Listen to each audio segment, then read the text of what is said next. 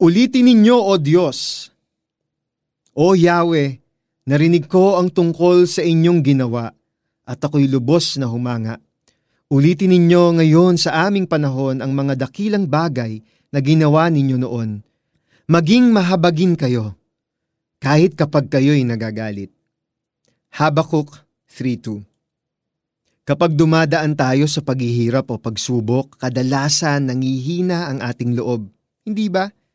Nawawalan tayo ng pag-asa at tila nadedepress tayo. At kung magiging honest tayo, parang ang layo-layo ng Diyos sa atin. At kung sasabihan tayo na ipag-pray mo na lang yan, ay parang wala tayong ganang gawin yon. Bakit? Sobrang bagsak na kasi ang loob natin. Kaya't ang kaya na lang natin sigurong i-pray ay, Tulungan ninyo ako Lord. At kahit nakapag-pray ka na parang walang nagbago, Paano natin palalakasin ang loob natin habang hinihintay ang sagot sa panalangin natin? Balikan natin ang mga ginawa ng Diyos para sa kanyang bayan na nakasulat sa Bible. Masdan mo kung paanong iniligtas niya ang mga Israelita kahit pasaway at reklamador sila. Tingnan mo naman ang iyong nakaraan. Sa mga araw na iniligtas ka niya at nag-provide siya, ikwento mo lahat sa kanya sa panalangin. Tapos, Hilingin natin tulad ni Habakuk, ulitin ninyo sa aming panahon ang mga dakilang bagay na ginawa ninyo noon. Kapag ginawa natin ito, kinikilala natin na hindi siya nagbabago at nagtitiwala tayo sa Kanya at sa Kanyang kalakasan, kabutihan at pagmamahal sa atin. At dahil sa pananalig nating ito, nahihiling natin sa Kanya na ulitin niya ang Kanyang pagliligtas at pagpo-provide. Let us pray. Lord, naaalala ko po nung iniligtas ninyo ako at nag-provide kayo.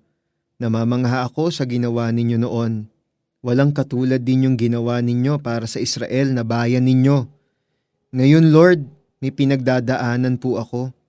Lord, nagtitiwala ako na uulitin ninyo ang inyong kahangahangang pagliligtas at pagpro-provide kayo lang po ang aking pag-asa at sinasandalan. Kayo lang po ang aking takbuhan sa oras ng kagipitan. Iligtas po ninyo ako at nang makilala kayo ng mga nasa paligid ko na silang saksi sa inyong kadakilaan. In Jesus' name, Amen.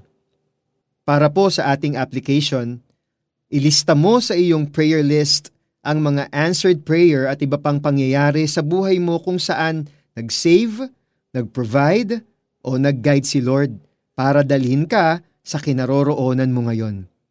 Kapag nangihina ang loob mo, balikan mo ang prayer list at tingnan kung gaano naging mabuti ang Panginoon sa iyo.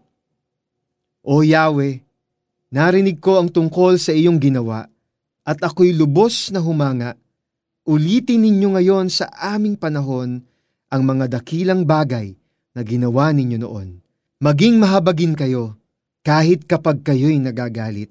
Habakuk 3.2 Kaibigan, huwag kang magduda, uulitin ng Diyos ang mag-provide at iligtas ka sa anumang problemang mayroon ka. Ako po si Pastor Eric Totanyes.